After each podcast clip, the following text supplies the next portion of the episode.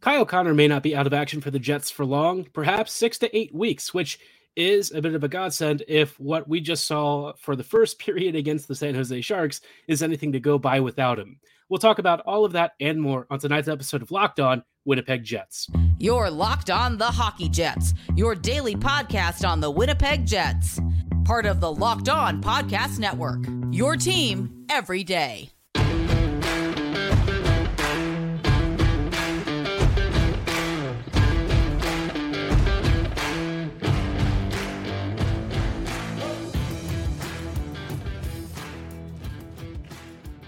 Evening, friends, and welcome to tonight's episode of Locked On Winnipeg Jets, part of the Locked On Podcast Network, your team every day. I'm your host, Harrison Lee, an avid Winnipeg Jets fan and an online blogger. You can follow me on Twitter at HLLivingLoco and at LO underscore Winnipeg Jets. Thanks for making Locked On Jets your first listen of the day every day. If you like what you're hearing, be sure to like, follow, and subscribe on all of your favorite podcasting platforms and YouTube. Doing so, of course, is always free of charge and ensures you never miss another episode. Most of all, though, we just love and appreciate your support. Tonight's episode is brought to you by Sleeper. Download the Sleeper app and use promo code Locked On NHL to get up to a $100 match on your very first deposit. Terms and conditions apply. See Sleeper's terms of use for details and locational availability. Now, like I said, you know, Kyle Connor, we got an update today, although from the team itself, you'd actually call it not much of an update speculation from Scott Billeck and a few others from local Jets media, from I don't know whether it's team sources or uh, somebody saying it to them, has suggested that before examination from the Jets medical staff, it seems like maybe six to eight weeks for Kyle Connor on the hopeful side, which is kind of similar to what we saw with Vilardi. I feel like we might be looking at some sort of an MCL sprain or something, which, if that is in fact the case, the Jets dodged a huge bullet six to eight weeks without Connor is a lot more preferable than like three to four months, right? That's a relatively survivable period. There's going to be a bit of a holiday break for the Jets. And, uh, you know, I, I mean, it's not ideal, right? You just lost your top finisher. And I, I mean, let's be real, right? Kyle is almost irreplaceable for this team. I know that you know we've had our our fair share of gripes with how he's played at times, uh, but make no mistake, right? when it comes to elite finishing talent on a team that recently hasn't been scoring quite as much as you'd think uh, against some top teams, it's it's a little bit challenging to work around that. So the Jets have kind of been making some overtures with the Philadelphia Flyers. Apparently, at the Sharks game tonight, uh, it sounds like the Flyers do have scouts in attendance. Which, based on the fact that, that the you know Cheveldayoff was at a recent Flyers game the other night, does kind of point to the fact that there's some traction between the parties. Now, I can't really tell you what they'd be looking at. I think Konecny is probably one name that's been floated around. Sean Walker's another.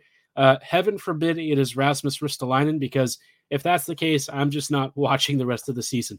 I'm being a little bit facetious, uh, but yeah, Ristolainen, not exactly the upgrade that the Jets would really be benefiting from. Um, maybe they try for like I don't know some sort of fan favorite like a Laughton or something. I I honestly don't know what the Jets would even be after there, but hey, Winnipeg is apparently at least looking at one of the places that I would say is uh, for me a team that I would want to trade with. Right, the Flyers kind of need to rebuild, and the Jets could probably pull some really really good players and stuff out of Philadelphia.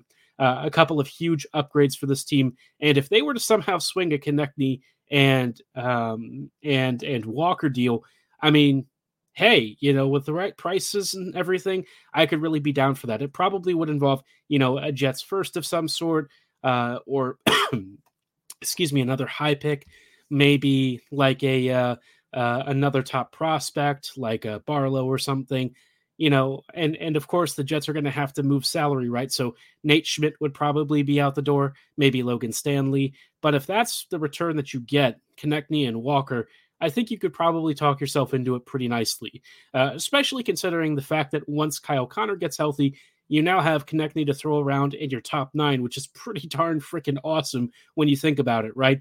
Uh, in a like not ne- necessarily like elite elite top forward, but a guy who's a really good top sixer. I've always been a big fan of his. It's kind of like adding another pseudo Kyle Connor. He's not at the same level as Kyle is, but he's really really good. So, uh, you know, for the right price, again, I think this makes a lot of sense. The Jets could also try and do some other stuff. We talked about yesterday the whole Vrana situation, which Vrana is actually now in waivers. And if he does clear and perhaps the the Blues retain some salary and stuff, and the Jets maybe work like a Logan Stanley trade in there, I could potentially be talked into Vrana. But I feel like with the whole uh, Kyle Connor situation, right? If he moves to LTIR, which I think the Jets are probably going to want to delay as much as possible, you know, obviously, the every bit of cap space that you have left suddenly becomes so much more valuable. A call up is going to eat up space. It's going to leave only a little bit more room for maybe one more call up in cap hit. Uh, so you know the Jets don't really like to to use cap space. They like to bank it ahead of the trade deadline. And if you switch to LTIR, suddenly you stop banking that particular gap of of, of space, and that's not what the Jets want to do. They don't want to have almost no room for an acquisition. I think you know, at the start of the year, they were projected to have like almost six to seven million in cap space around the deadline. So having more uh, freedom to make perhaps up to two big moves would be really critical for the Jets. I think this is a year that Winnipeg is kind of thinking about going for it. I get that vibe. I get the sense that with Chevy actively courting the Flyers, there's a, a suggestion here that the Jets are really serious about this season. And I think now that Scheifele and Hellebuyck are both locked up long term, it has added a level of certainty that I think was maybe the deciding piece for what Winnipeg does next, right? You have two of your corner cornerstones of the franchise signed long term. You've got them locked up for the next forever, how many years, and you know that you can build around them, which I think for the Jets was kind of uh, a huge question mark heading to the offseason. Now that it's answered, though, you know what you've got to do. It's just getting out there and doing it. And with the team being as pretty darn good as it is so far, uh, ignoring what's happening in the Sharks game, Winnipeg has like legit incentive to go for it. So I really feel like this is the time to try and make something happen. I think the Flyers are an ideal trade partner, and uh, the Jets could really make some magic happen, even with Kyle Connor potentially returning in the next six to eight weeks. Now, that's not guaranteed, that's not confirmed, and the Jets haven't said that themselves. So take it with a grain of salt but assuming it's MCL, might not be the the uh, worst case scenario. So cross your fingers for a quick return.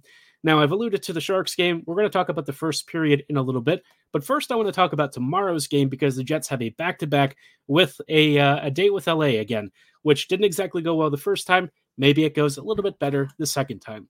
We'll get into all of that in just a moment. Before we go any further, though, I don't want to shout out our friends and partners at Sleeper. A new NHL season brings all sorts of possibilities. Cole Perfetti could score 50 goals. The Winnipeg Jets could hoist the Stanley Cup. And you could win big by playing daily fantasy hockey on Sleeper, the official daily fantasy hockey or da- daily fantasy app of the Locked On NHL Network. Sleeper is our number one choice for daily fantasy sports and especially daily fantasy hockey because with Sleeper, you can win 100 times your cash in daily fantasy contests all you have to do is just be really observant. If you're a stats nerd and you love following the top players, whether it's Ovechkin, McDavid, MacKinnon, Makar, uh, Ehlers, Scheifele, Hellebuyck. All you got to do is either get a higher or lower uh, stats prediction correct against sleepers projections. And if you do it for anything from goals to assists to saves to so much more in a given game, and you get up to eight of those correct, you could win at 100 times your cash. Eight stats categories uh, picked correctly you get 100 times your bet, which is pretty flippin' awesome if you ask me. So start paying attention and nail your picks so you can win big with Sleeper.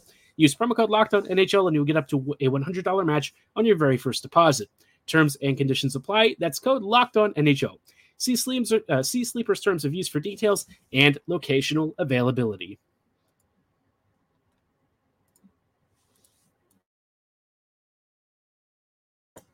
Hello, friends, and welcome back to this episode of Locked On Winnipeg Jets, part of the Locked On Podcast Network, your team every day. Every day, thank you so much for rejoining us on tonight's episode as we talk about uh, a couple of real fun things for the Jets. Obviously, you know, Kyle Connor, some good news there. He might not be out for as long as we were concerned about. And uh, Winnipeg is actually in action right now. I have to record an episode, of course, before the evening uh, fills out. But, you know, the Jets have a bit of a back to back uh, Sharks and LA swing. Yesterday, I said I was a little bit concerned about the Sharks game, perhaps because it might be a trap scenario. And given uh, San Jose's ability to come back from deficits, I think we know that the Sharks are a little bit better than people think. so far, that game is kind of proving to be a bit more of a pain than I expected. But before we even get to the Sharks, obviously the Kings are also on this road trip, and the Jets are probably not going to love seeing Pierre Luc Dubois again. Before we talk about what Winnipeg might expect against a, uh, a, resurgent Kings team this year, just wanted to let you know something really cool that Locked On is doing. We have launched the first ever national sports 24 7 streaming channel on YouTube. Locked On Sports Today is here for you all day, 24 7, covering the top sports stories with our local experts and our national shows covering all leagues. Go to Locked On Sports Today on YouTube and subscribe to the first ever national sports 24 7 streaming channel. I promise you, it is worth your time. And of course, it brings the best of the Locked On Podcast Network all day, every day, just like your team every day. Now, circling back to uh, the Kings, right? Obviously, the specific trip is a huge ugh, bleh for the Jets, right? They're facing two bad teams, but with how Winnipeg is recently, I don't know that it's necessarily something that the Jets can just discount. They might be playing some teams that are tanking, but you know, Winnipeg is not at a level over the past couple of games, especially at 5v5, where I think they can quite let off the gas and relax. And that's especially true when they faced the uh, they faced the closer on this trip, which is LA. Now, this is going to be one of the hardest teams the Jets have faced recently, and it's going to be a road game, which for Winnipeg is probably a little bit of, of a scary proposition. Winnipeg did really well against the Colorado Avalanche the other day. The Kings are a little bit of another uh, tough test, right? LA has been fantastic this year. They are quite honestly one of the few teams that I think legitimately scares me for a Stanley Cup run. Uh, they are stronger and deeper and faster and more skilled than they've been in years. They have really good balance up and down the lineup. And the fact that Pierre Luc Dubois is playing on their third line, despite having a bit of a mediocre start to the season, really tells you that this team really doesn't fear much in the way of matchups. Like you've got Byfield, Kopitar, and Kempe on the first line. Sounds a little bit familiar to something the Jets might be running. Fiala, Danault, and Trevor Moore on the second. Hey, what does that sound like? Perfetti Namestnikov and uh, you know one of uh, Barron or whoever it is at this point that's playing there now. Obviously, with the injuries, things have been jumbled up a little bit. Uh, traditionally, I know that you've seen um, Ehlers there, but of course, we've had some changes in light of Connor's absence. Then you've got Grundstrom, Dubois, Laferriere on the third line, and Lewis, Lizotte, and Kaliyev on the fourth. That is a team that presents a lot of matchup problems for the Jets. And we saw how the first game against the Kings went at home. Did not exactly end well for the Jets, if I'm being honest. And I don't know that this game is going to be much easier. It's a road game, it's a really tough opponent, and LA has generally been pretty good recently. Uh, they have beaten the Avs, they've beaten um, you know a couple of other really good teams. They have taken care of our Central Division friends in Arizona and St. Louis. They also smacked around the Ducks. They've had a couple of losses in there that are not as good. You know, the Islanders uh, and Caps are probably not teams that you want to fall to, but generally speaking, right, the, the Kings are third in the Pacific for a reason. They are a team that I would like to avoid in the playoffs. Uh, and so, you know, assuming that even Dubois gets to like 75 to 80% of what he was capable of from like last year, right? That Kings team is going to be a very serious problem. So, uh, for the Jets, I, I, think one of the biggest things is just being disciplined. Somebody actually did a, a scatter plot of where a lot of teams rank in terms of penalties drawn and penalties taken. The Jets have actually kind of gotten themselves into the good quadrant. The Jets are generally disciplined. They don't get themselves into too much trouble. And I think that's been a really good thing because, like, the PK is still not ideal. And while Hellebuyck has been at the top of his game recently, you just don't want to lean on that all the time. Um, it, it's nice that you have an elite goaltender. You just don't want to make him the workhorse all the time to, to kind of clean up the rest of your mistakes and stuff. So, yeah, you know, the Jets, I mean, all I can say is with a back to back, right, it's going to be a tough one. Given how they're starting against the Sharks, I don't know if the thought process was to maybe not go full out before you go to LA for a huge, really hard road game, but you just can't sleep against the Sharks team. And we'll talk about how that period has gone and uh, what's a little bit concerning for me in just a little bit. Um, but of course, you know, the Jets still have a huge game against the Kings tomorrow. Let's hope for a big victory. I'm going to say the Jets fall in this one four to three or four to two. Let me know what you think. I think it's going to be a really tight score line. I think it's going to be very hard for the Jets, but maybe they pull off another Colorado Avs game and silence us critics or doubters who think that, you know, perhaps there is uh, an opponent that might just be a little too much to handle on the second night of consecutive games. But again, maybe the Jets surprise us all with a great win. We'll talk about uh, how the Sharks game is going in just a moment. But before we go any further, I do want to shout out our friends and partners at eBay Motors. Passion, drive, and patience. What brings home the winning trophy is also what keeps your vehicle alive. eBay Motors has everything you need to maintain your vehicle and level it up to peak performance from superchargers, roof racks, exhaust kits, LED headlights, and so much more. Whether, whether you're into speed, power, or style, eBay Motors has your back. And with over 122 million parts for your number one vehicle, you'll always find exactly what you're looking for with eBay's guaranteed fit. You can also be sure that part is guaranteed to fit your ride every time where you get your money back. After all, they want you to burn rubber, not cash. With all the parts you need at the prices you want, it's easy to turn your car into the MVP and bring home the victory. Keep your ride or die alive at ebaymotors.com. Eligible items only, exclusions do apply. eBay Guaranteed Fit is only available to U.S. customers.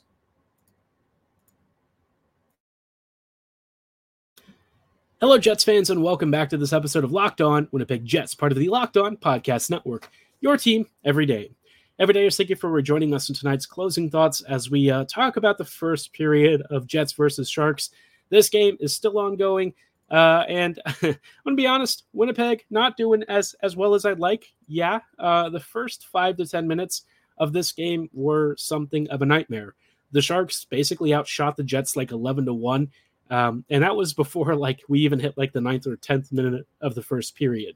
And it wasn't like they were just a couple of harmless shots, right? Some of them were point shots that weren't really any trouble for Brossoit, but some of them were actually down low, in tight, in the slot area. And the Jets just sort of slept walk through, you know, a, a good chunk of this period. I don't know what was going on. I don't know if the Jets underestimated San Jose or felt like it wasn't a game that they had to take seriously where they didn't have to skate 100% of the time. But Winnipeg just looked slow. Uh, it looked like they had cement for skates, which is a thing that's happened with this team at times. But against the last place in the uh, last place team in the NHL, the San Jose Sharks, who were at one point on pace to win something like 10 to 15 games uh, based on the start of their season, obviously they've recovered and they've been much better recently. But you still cannot be getting dummied by this team.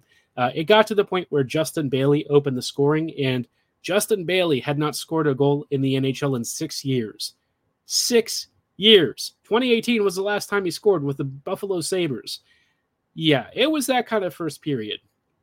Thankfully, this being the Sharks, the Jets kind of got bailed out as um, San Jose started offering a, uh, offering up a couple of opportunities. Winnipeg tried for a couple of tricky deflections. It seemed like Mackenzie Blackwood was having trouble tracking some of them. And Brendan Dillon, lo and behold, of course, who else would it be, right? He had a point shot from the left corner go. Um, near the blue line. I don't know exactly who it's been credited to because it's kind of gone back and forth. Uh, currently, he has it, but I've also seen that at one point there was discussion of crediting the goal to Namestnikov. I'm sure the NHL uh, War Room is taking a really close look at it because it almost did look like the puck grazed Namestnikov's stick for a tip. Uh, so far, Dillon is still credited with the goal, so it doesn't look like that has uh, stood necessarily. But yeah, either way, a really important goal, and it kind of seemed to turn the game a little bit uh, around, I would say. Winnipeg started applying pressure, which you'd expect because this is the Jets versus the Sharks. Winnipeg should kind of be smacking the Sharks team around if they're really serious about being uh, being a contender. And look, you're not going to be on your best uh, at all times, right? You're going to have games where against opponents you should probably beat, you just suck. And that's true of almost any quality team. Uh, but this is just not a game where the Jets can really afford to uh, futz around and maybe piss away two points, right? Uh, uh, you know, you're on the road, not easy, but you've got the Kings tomorrow. You've got to take care of business against the Sharks because there's no guarantee that you get even a point in the Kings game. In fact, like I said, I predicted, predicted the Kings are probably going to win something like four to three, maybe even four to two. LA is fast, they're dangerous, and at home, they're going to be an absolute bear to dislodge. I know the Jets were able to beat the Avs, but this Kings team is a lot healthier and deeper than that Av squad. So the Jets have a tough task, and they really need to get through the Sharks game relatively uh, as unscathed as possible. There was a really scary moment at the end of the first where the Jets were on the power play and Ehlers straight up got interfered with and hauled down and went into the boards awkwardly legs first. We've seen that happen before. I started like breathing into like a paper bag, you know. Uh, that was not a good look.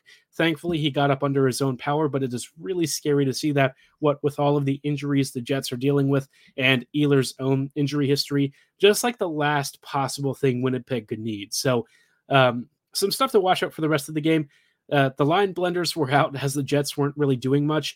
Bones, I got to say, when it comes to this kind of stuff, he really doesn't do very well. I know that he's tried different line combos in the past, but a lot of them don't really look all that different from stuff Paul Maurice used to do. And let's be real, anytime the Paul Maurice line blender came out, it was not the most pleasant of experiences, I got to be honest. So let's hope that the Jets get back to some level of consistency. Uh, this is a Sharks team that the Jets really just have to beat. I know we said that about the Ducks, and it was a little hairy at times, and the KFC injury certainly changed the complexion of that game. But the Jets, if they're serious about contending, if they want to be seen as a true competitor for a cup run or even just a, a deep playoff run, they've got to nut up and nut up or shut up, right? They've got to be serious about this. And it seems like so far, at least, they've understood the assignment a lot better than you know the the opening minutes of the first period. So cross your fingers for a big win. We'll talk about what they do in the rest of the game on tomorrow's episode. But for tonight's show, that is going to be all the time that we have. Thanks so much for making Locked On Jets your first listen of the day every day. We'll be back here tomorrow with more news and hopefully a longer term update on Kyle Connor as to whether he really is out for six to eight weeks or if it's going to be a different time frame.